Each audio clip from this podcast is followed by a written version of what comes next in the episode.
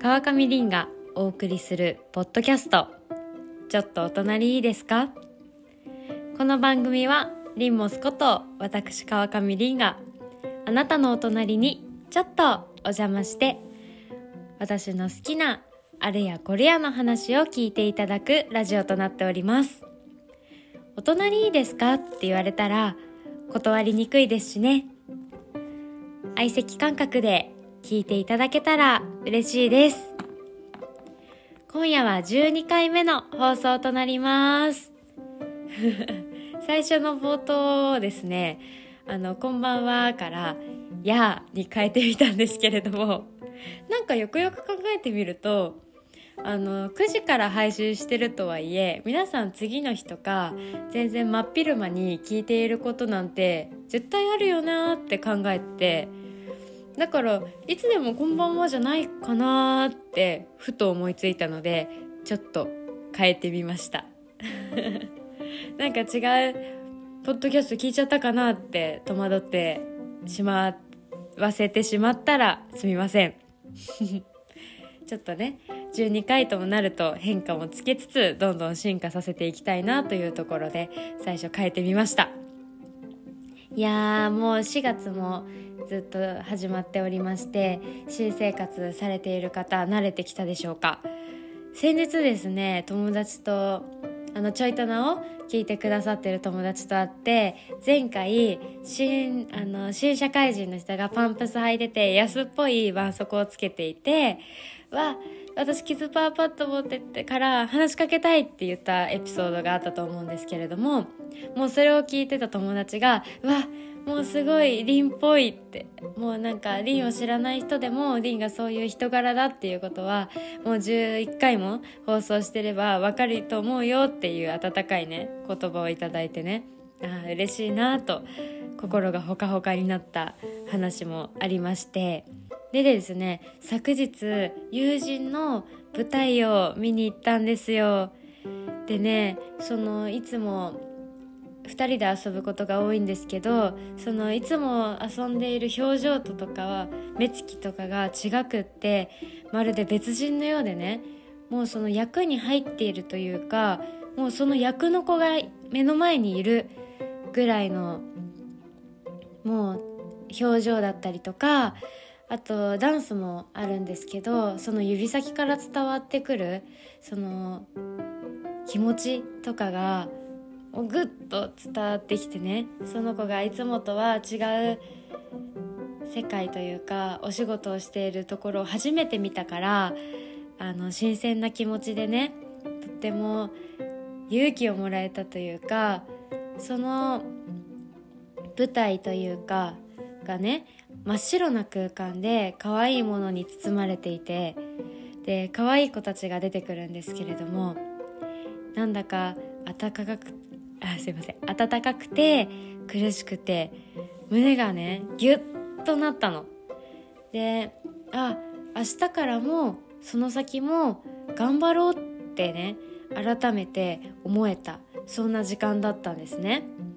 でそんなあの感想とかもねいっぱい伝えてねそのお友達にはありがとうっていう気持ちでいっぱいになったもう昨日はとっても素敵な夜を過ごしましてああもう一回見に行きたいなと思ってね。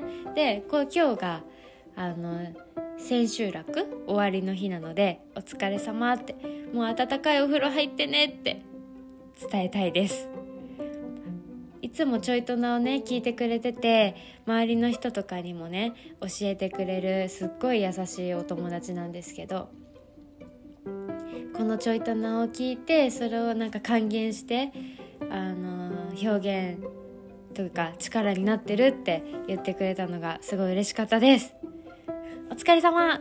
聞いてるかな？ということで。そこのねあの舞台が愛もすごいキーワードになっているその舞台だったんですけど。さあさあさあさあ今日のテーマは愛。ラブがテーマになっております。ということで早速今日のテーマを発表していきます。今日のテーマは4月は恋の季節？胸キュンエピ大発表会です。楽しみにしていたの。今日という日を私は楽しみにしていたの。とねインスタグラムでちょいとなリスナーさんに胸キュンエピを募集いたしました。あのですね結構皆様あの恥ずかしがっちゃうかなって思ったんですけど送ってくださって。とってもとっても嬉しいです。ありがとうございます。なんだかね皆さん恋バナ好きでしょ？っていうことで女の子も男の子もみんな集まると恋バナに花を咲かせるじゃないですか。で花といったら4月ということで今が恋バナをする最大の季節かなということでね。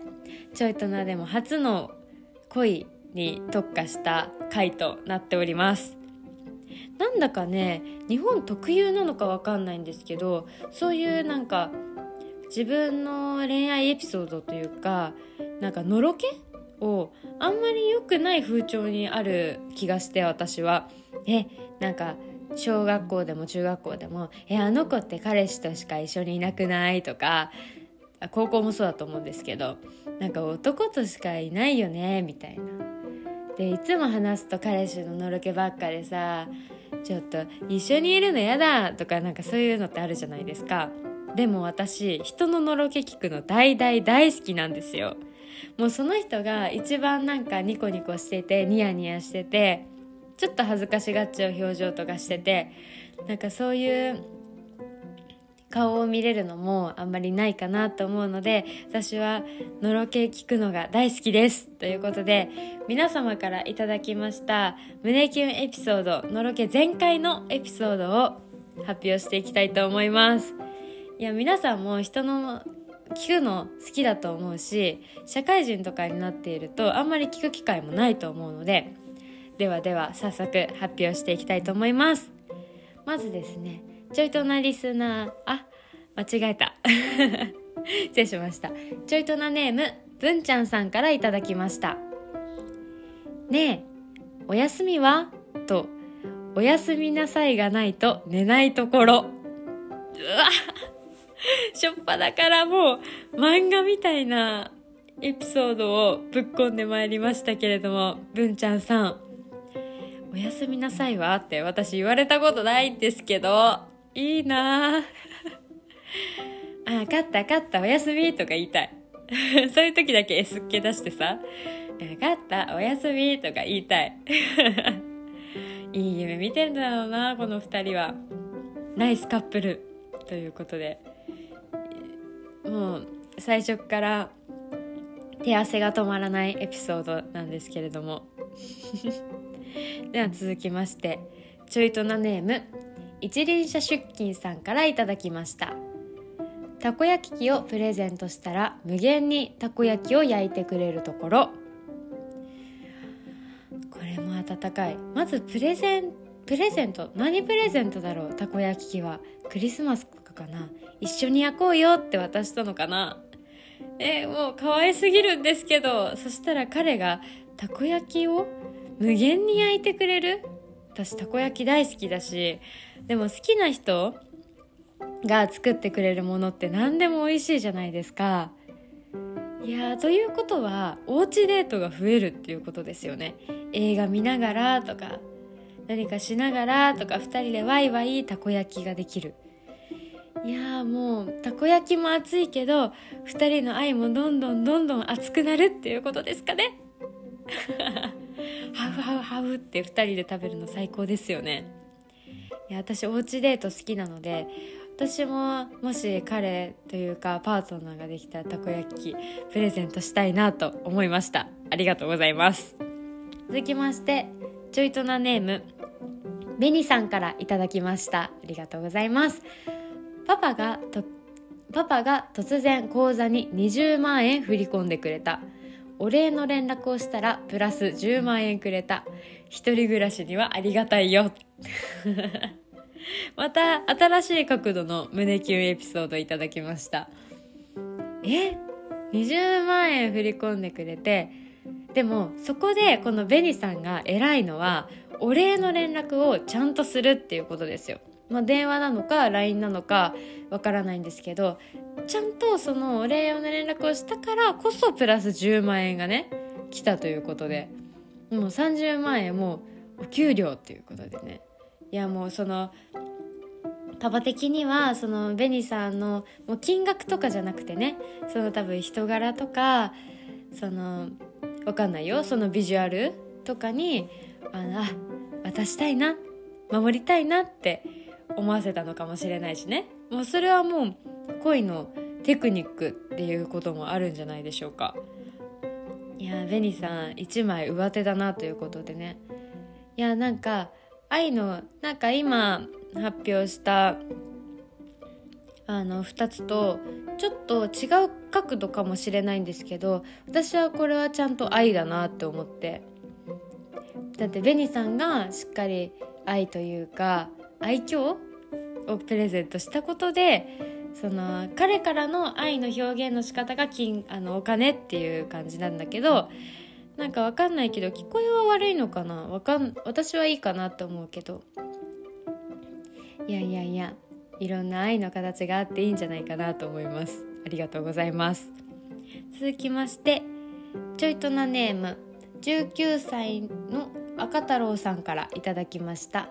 お揃いであげたドクロ柄の巾着をお薬入れに愛用してくれるのにキュン。ドクロマークついてます。なんかお揃いっていいですよね。なんか私ペアルックとかなんか昔二十歳とかはちょっと恥ずかしいなとか思ってたんですけどなんか道で歩いててなんかニューバランスとスニーカーとかお揃いにしてたりバッグお揃いにしてたりするカップル見るとあいいなやりたいなと思います。でしかも相手からそれが提案された時とっても嬉しくないですか？なんかこれ可愛いから一緒にしたいとか。いやもうそれこそ愛じゃないですかお揃いって。で彼にあげたドクロ柄の巾着を薬入れに入れてるっていうね。もうそれは愛ですよ。だってポイってしてないでもう愛用してくれてる。もうそこに愛っていう感じがついているだけでね。うわ心がほほかほかになるんですけれども。いやお揃いしたい。私お揃いしたいです。一緒にお揃いしてくれる人いませんか？キューボっていう感じなんですけど。皆さんどんなお揃いしたいですか？なんかしんちゃんでありましたよね。あの緑の T シャツで真ん中ハーツになってるを着てるキャラクターいませんでしたっけ？なんかあんぐらい飛び抜けちゃうとえちょっと違うなってなるけどなんかワンポイントとかあのお揃いにするのはいいかなと思います。ということで続きましてちょいとなネームゾウの赤ちゃんさんからいただきました。愛しいエピソードのお便りです。元彼のお話なのですが公園デートをしていたら急に彼が「ちょっとそこで見ていてね」と言って上手に木を登った時は彼の心の中には少年がいるなとキュンとしました。その後に「あここもここ持たれると横になれるね。少しだけ寝てみてもいい?」と言って少し寝た彼も愛おしかったです。PS いつも楽しく聞いています。何もう何これもうまた漫画エピソード来ましたよ。もうなんかちょっとそこで見ていてねと言って上手に木を登った。ジブリ書いて。そんなのある？そんなのある？木登り。私最近木登ってる人見たことないな。見たいな木登ってる人。なんかねかでもささささって登ったらかっこいいよね木登っての。彼の心の中には少年がいるな。その送ってくれたゾウの赤ちゃんはその少年がいるなっていうことでキュンとしたっていうね。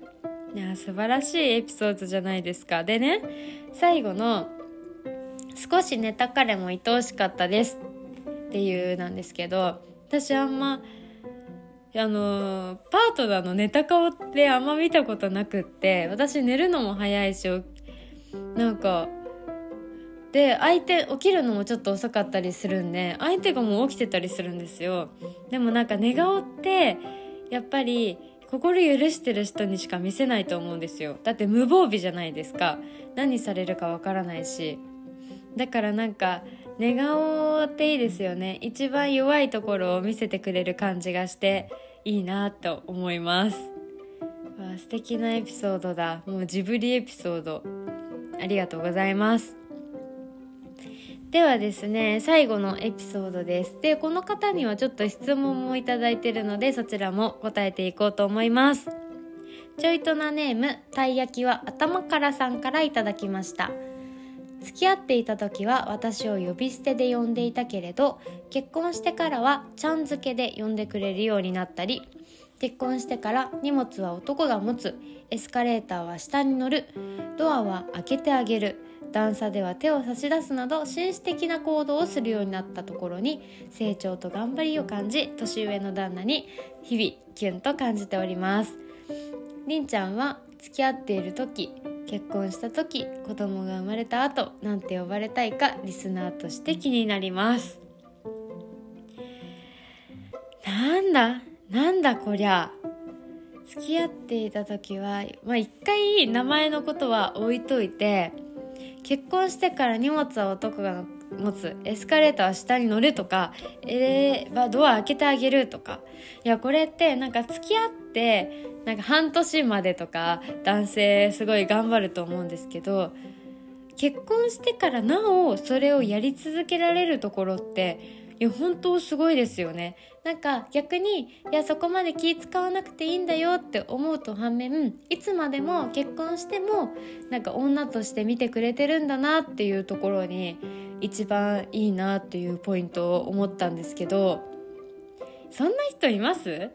なんかさ一緒に歩いててなんか車道側歩いてくれるなとかふと思ったりするけど段差では手を差し伸ば差し伸べるってあんまりないですよね。もうディズニーの世界ですよねそんなの。いやーいいな。年上の旦那に日々機運を感じております。もうそれでなんか肌潤いそうですよね。肌ツヤが良くなりそう。素敵な。エピソードありがとうございます。でですねいただいてる質問の名前なんですけど私は付き合ってる時あの年上とかしかと付き合ったことないのであのリンとか呼び捨てにされる方が多いんですけどなんか時々それこそちゃん付けで呼ばれたらキュンとしますね「ねえりんちゃん」とか言われたら「今なんて言った？もう一回言ってもう一回言って」って言っちゃうかもしれない。めんどくさっていう感じなんですけど。で結婚した後子供が生まれた後なんて呼ばれたいかっていう感じなんですけど私は絶対名前で呼ばれたいです。もうりんがいいです。りんちゃんでも何でもいいんですけどおりんでも。でそれは私の親の呼び合い方が影響してて私お母さんがお父さんを呼ぶ時まるまるちゃんって呼ぶくんじゃないちゃんって呼ぶんですけど。でお父さんはお母さんのことをあの呼び捨てで呼ぶんですけどなんかそれってなんかいつまでも付き合っていることを忘れないというか男と女っていうことを忘れないようにしているような気がしてただなんかママパパとか呼ぶ人っているじゃないですか。まあそれも2人の呼び方あり方としていいと思うんですけどなんかもうそれってなんか私がママって言われたらいやあんたのママじゃねえしって思っちゃうんですよね。だからいつまでも付き合ってる時のような初々しさを忘れずにあのー、呼び捨て名前で呼ばれたいです。たい焼き頭からさんいかがでしょうか？ちなみに私もたい焼きは頭からいただきます。尻尾のカリカリは最後に残しとく派です。ということですね。皆様からいただいたエピソードいかがだったでしょうか？ではですね最後に私のろけさせてやーということで あんまりいらないかもしれないんですけれども私の胸キュンエピをお伝えしたいと思います。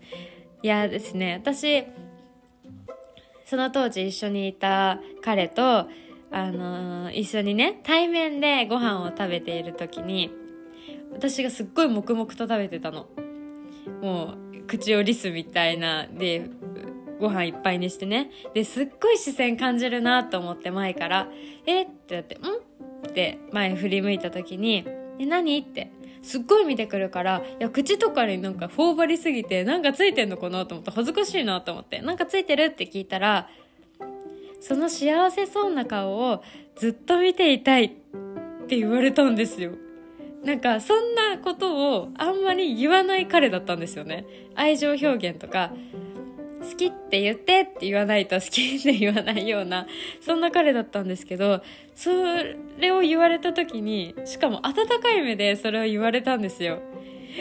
ってなってもう箸落としちゃいそうなぐらいもう周りがキラキラになったんですよ。いやーなえ何これとか思って。でもう周りにお客さんめっちゃいるんですよ。両サイドとかにめっちゃ人いるんですけどもうこの空間にはあなたと私しかいないのねぐらいもう周りが見えなくなっていやもうすごい幸せな気持ちになりました。いやいやもう私言われたいけどそうやって言われた時にもう挙動不審になっちゃう「ええどえどえどうしたの?」みたいになっちゃうんですけどそれが一番の胸キュンエピソードかなと思います。でもねあのまあその恋は 完食できなかったんですけど。やかましいわって。まあねお後がよろしいようでということで。もう皆様からのエピソードだったり私の今のエピソードをね思い出してその風景も思い出したらちょっとオリンおばさんは今ね手汗が止まらないんですけれども。いややっぱり皆さんとの恋バナは楽しいですね。こうやって皆さんのエピソードを聞ける機会はなかなかないのであのこの恋のねお花を皆さんと咲かせることができてとても楽しい回だったのではないでしょうか。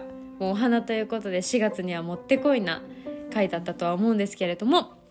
ということでですねちょっとお隣いいですかは毎週水曜日9時から配信しております。また皆様からのお悩みなど私に聞いてみたいことのメッセージもお待ちしております。メッセージはちょいとなのインスタからお願いいたします。そして採用された方はちょいとなのオリジナルステッカーをお渡しいたします。